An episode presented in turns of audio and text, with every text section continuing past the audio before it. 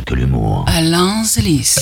Yes, yes, yes, euh, vous êtes vraiment au bout de votre life. Offrez-vous une parenthèse de folie douce. Alors, info humour, je mixe et tu écoutes ce véritable vaccin antidéprime. Mais attention, âme sensible et triste cire s'abstenir, car voici venir le journal du pire.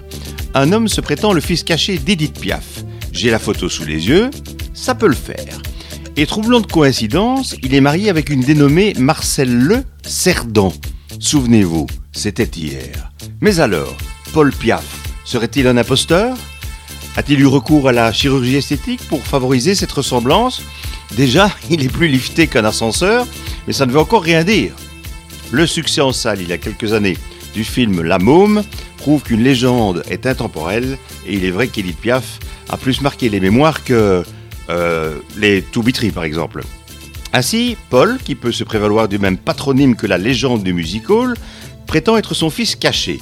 Des allégations qui reposent toutefois sur des preuves hasardeuses. Il argumente J'ai de l'arthrose, j'ai la voix chevrotante, et je perds mes cheveux. Euh, moi aussi, je ne me prétends pas pour autant le fils caché de Bruce Willis. Pour Paul, la môme, c'est son portrait caché. Elle a deux yeux, deux bras, deux jambes, tout comme lui. en fait, il réclame sa part d'héritage. Alors que la succession est déjà réglée depuis belle lurette, sans tambour ni trompette. Scandalisés, les héritiers légaux ont demandé que Paul se soumette à un test ADN. Celui-ci a alors exhibé ses analyses d'urine. Je ne suis certes pas proctologue, mais je sais quand même reconnaître un vrai trou de cul. Il a bien sûr été, il a bien sûr été attaqué en diffamation. Mais Paul Piaf veut faire valoir ses droits et non, il ne regrette rien. Quant à moi, je piaffe d'impatience à l'idée de vous retrouver pour une prochaine chronique.